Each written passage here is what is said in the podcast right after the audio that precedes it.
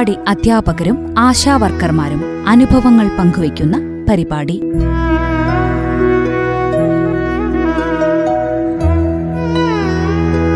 നിർവഹണം ഭാഗ്യലക്ഷ്മി.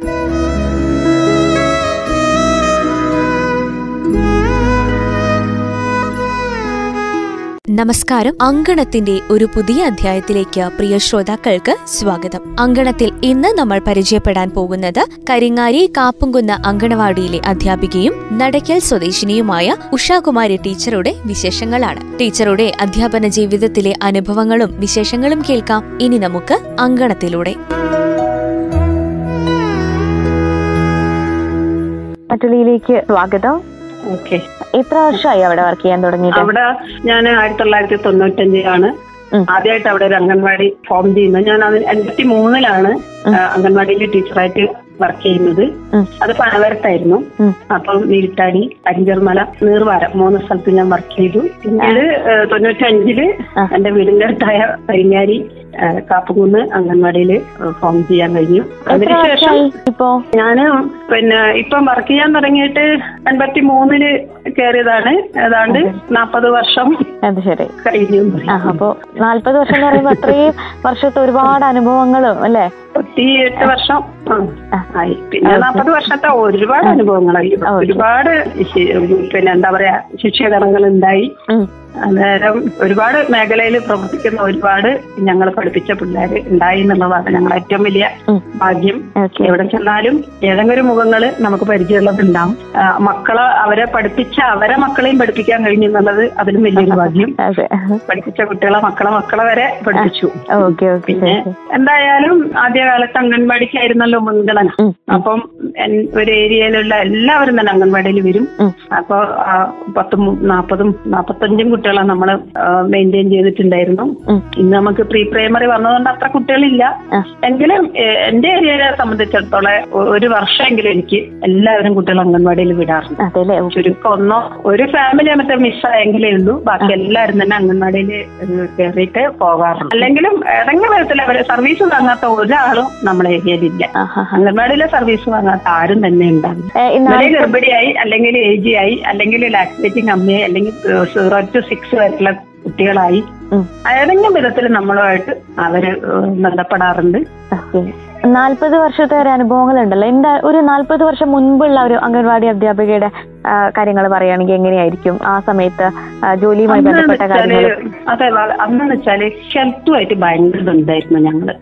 ഇന്നിപ്പോ അന്ന് ആശാ വർക്കർമാരില്ല. അംഗൻവാടി ടീച്ചർമാരേ ഉള്ളൂ.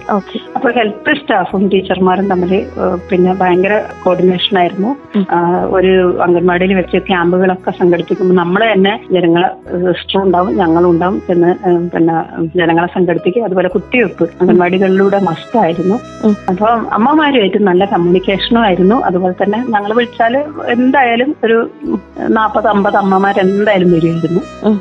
നല്ല ക്ലാസ്സുകൾ കണ്ടക്ട് ചെയ്യാൻ വേണ്ടിയിട്ടുണ്ട്. അപ്പം ഇന്ന് ഈ നിലക്കെത്താൻ കഴിഞ്ഞത് അന്നത്തെ ഒരു കോർഡിനേഷൻ വർക്ക് കൊണ്ടാണെന്നുള്ളതാണ് എന്റെ അഭിപ്രായം.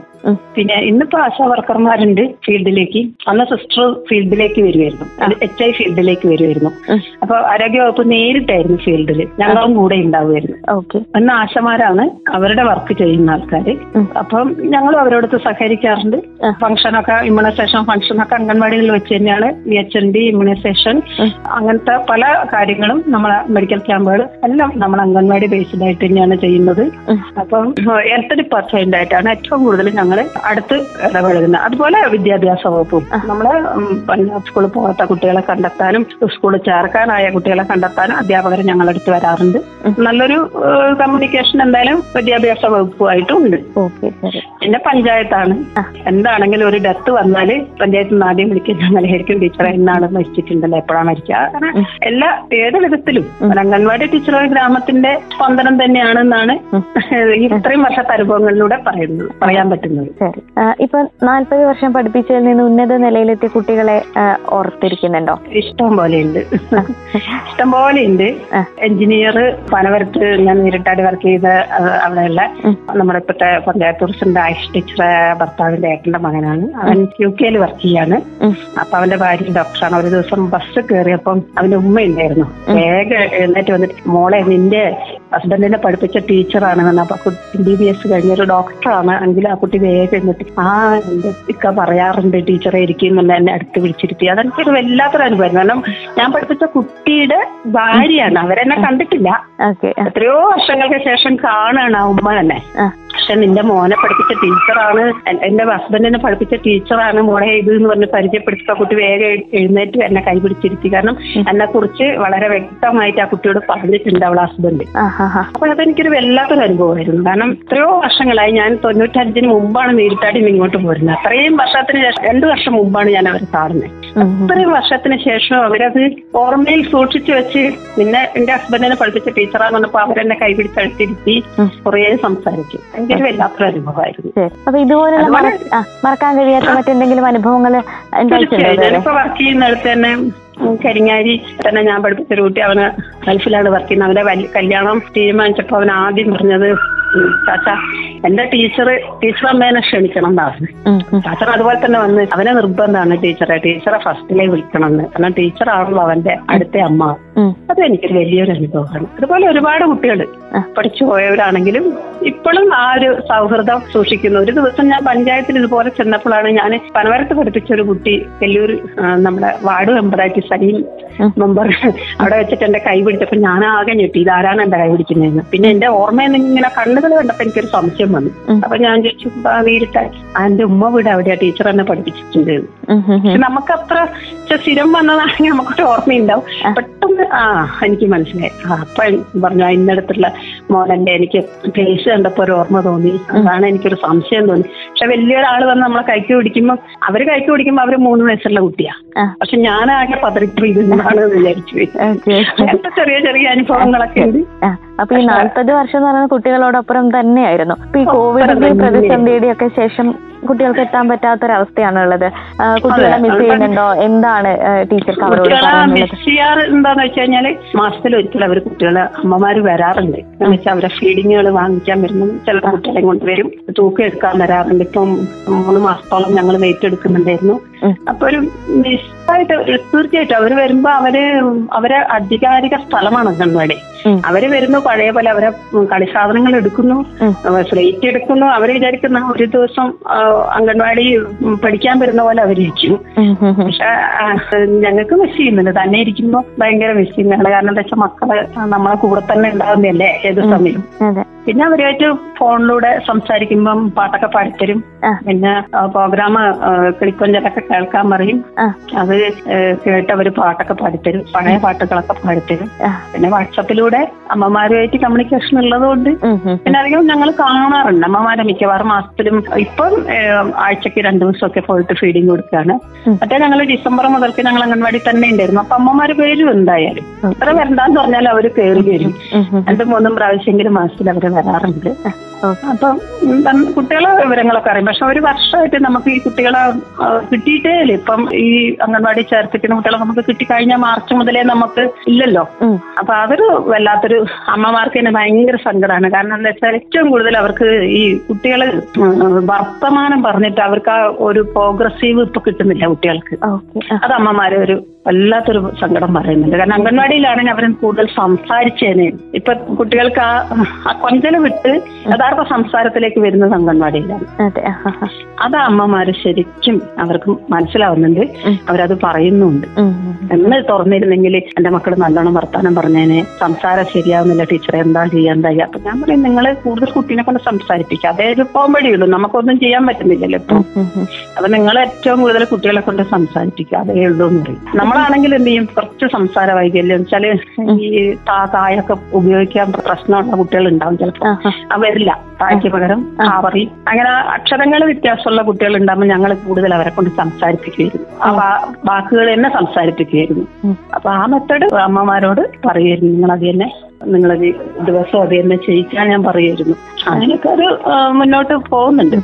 കുട്ടികൾക്ക് ഉള്ള പരിശീലനം കൊടുക്കുന്നതോടൊപ്പം തന്നെ മറ്റ് പല പ്രവർത്തനങ്ങളിലും നിങ്ങൾ പങ്കാളികളാണല്ലോ അംഗൻവാടി അധ്യാപകർ എന്ന് പറയുന്നത്. തീർച്ചയായിട്ടും ഞങ്ങൾക്ക് എ ജി ക്ലബ് ഉണ്ട്.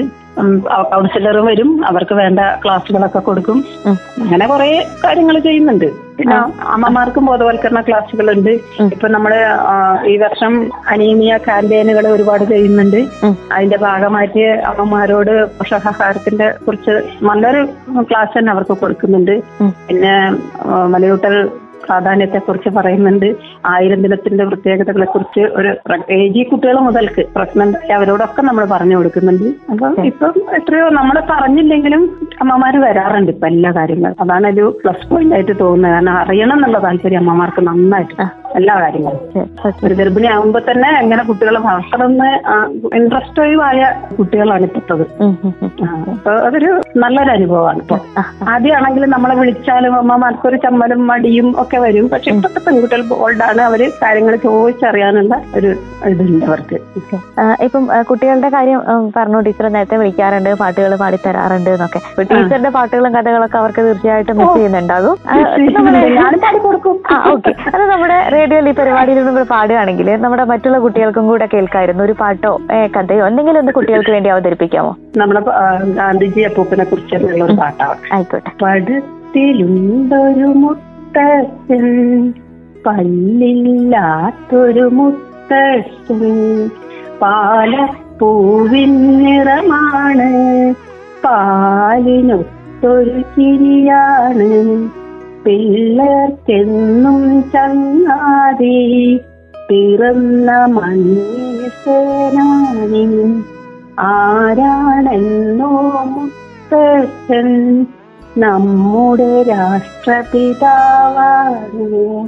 ഗാന്ധിജിയപ്പൂപ്പൻ ഹലോ ആ മതി മതി. കുട്ടികൾക്ക് കേൾക്കുമ്പോൾ ഒരു സന്തോഷമായിരിക്കും. ഭയങ്കര പാട്ടാണിത്. പാടിയാൽ മതി അവർ. ഒരു ഗാന്ധി ജയന്തിക്ക് പാടിക്കൊടുത്താൽ അടുത്ത ഗാന്ധി ജയന്തിക്ക് അവരത് ഓർത്ത് പാടിക്കൊടുക്കും ഓക്കെ ഇപ്പൊ അംഗൻവാടിയിലുള്ള ഇതുപോലുള്ള മറ്റു പരിപാടികളും ഒക്കെ ശരിക്കും നഷ്ടപ്പെടുകയാണല്ലോ അല്ലെ? ഗാന്ധി ജയന്തി ശിശുദിനം പോലെ ഒരുപാട് പരിപാടികൾ കുട്ടികൾക്ക് വേണ്ടി നടത്താറുള്ളതാണല്ലോ. അത് ഇഷ്ടമാണ് ചാച്ചാജീനെ കുറിച്ചൊക്കെ പറയാനും പ്രസംഗിക്കാനൊക്കെ നമ്മൾ പഠിപ്പിക്കാറുണ്ട്. നല്ല അവർക്ക് ഭയങ്കര ഇഷ്ടമാണ് ചാച്ചാജി ആവാൻ ഇഷ്ടമാണ്. തൊപ്പി ഉണ്ടാക്കാൻ ഇഷ്ടമാണ് റാലി നടക്കാനൊക്കെ ഭയങ്കര ഇഷ്ടമുള്ള ഒരു കാര്യമാണ് അതൊക്കെ. ശരി. അപ്പൊ ഈ പ്രതിസന്ധികൾക്കൊക്കെ ശേഷം എത്രയും പെട്ടെന്ന് കുട്ടികളോടൊപ്പം വീണ്ടും ചെലവഴിക്കാനായിട്ട് സാധിക്കട്ടെ? അവർക്ക് അറിവുകൾ പകർന്നെടുക്കാൻ കഴിയട്ടെ? ടീച്ചറുടെ ഫാമിലിയെ പറ്റി ഒന്ന് പറയാമോ? ആരൊക്കെയാണ് എന്തൊക്കെ ഹസ്ബൻഡും ഞാനും തന്നെയുള്ളൂ ഇവിടെ ഇപ്പം. മക്കളെ രണ്ട് പെൺകുട്ടികളാണ്. അവരെ കല്യാണം കഴിച്ചു. രണ്ടുപേരും സ്കൂളിലെ ടീച്ചർമാരായി ജോലി ചെയ്യാണ്. ഒരാൾ പുൽപ്പള്ളി ഒരാളെ കൽപ്പിറ്റ ആ. അവർക്ക് കുഞ്ഞു മക്കൾ രണ്ടുപേർക്കും രണ്ട് മക്കളുണ്ട്. അങ്ങനെ നാല് പേരക്കുട്ടികളുടെ മുത്തശ്ശനും മുത്തശ്ശിയാണ് ഞങ്ങൾ. അങ്ങനെ സ്വസ്ഥമായി ഇനി ഇനിയൊരു മൂന്ന് വർഷം കൂടി എനിക്ക് ജോലി ചെയ്യേണ്ടുള്ളൂ. രണ്ടായിരത്തി ഇരുപത്തിനാലിൽ റിട്ടയർമെന്റ് ആവും. അപ്പം അങ്ങനെ പോകുന്നു. ടീച്ചർക്ക് റേഡിയോ മാറ്റിയുടെ എല്ലാ ആശംസകളും അറിയിക്കുകയാണ്. ഇനി ഒരുപാട് കുട്ടികൾക്ക് അറിവ് പകർന്നു കൊടുക്കാനും സമൂഹത്തിന് ഒരുപാട് പ്രവർത്തനങ്ങൾ ചെയ്യാനും സാധിക്കട്ടെ. താങ്ക് യു കേട്ടോ ടീച്ചറെ. വിശേഷങ്ങളൊക്കെ പങ്കുവച്ചതിന്. താങ്ക് യു താങ്ക് യു ഈ അവസരം തന്നതിന് വളരെ താങ്ക് യു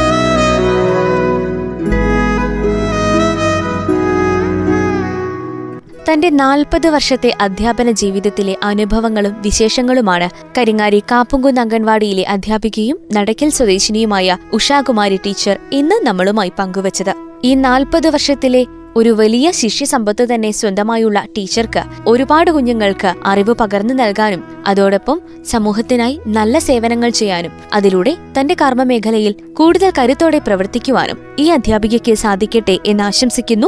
അങ്കണത്തിന്റെ അടുത്ത അധ്യായത്തിൽ മറ്റൊരു അധ്യാപികയെയോ ആശാവർക്കറെയോ പരിചയപ്പെടാം. ഇതോടെ ഇന്നത്തെ അങ്കണം ഇവിടെ പൂർണമാകുന്നു. നന്ദി നമസ്കാരം.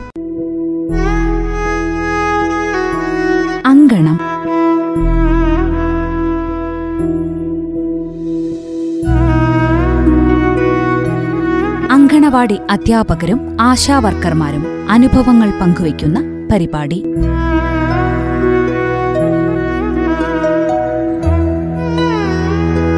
നിർവഹണം ഭാഗ്യലക്ഷ്മി.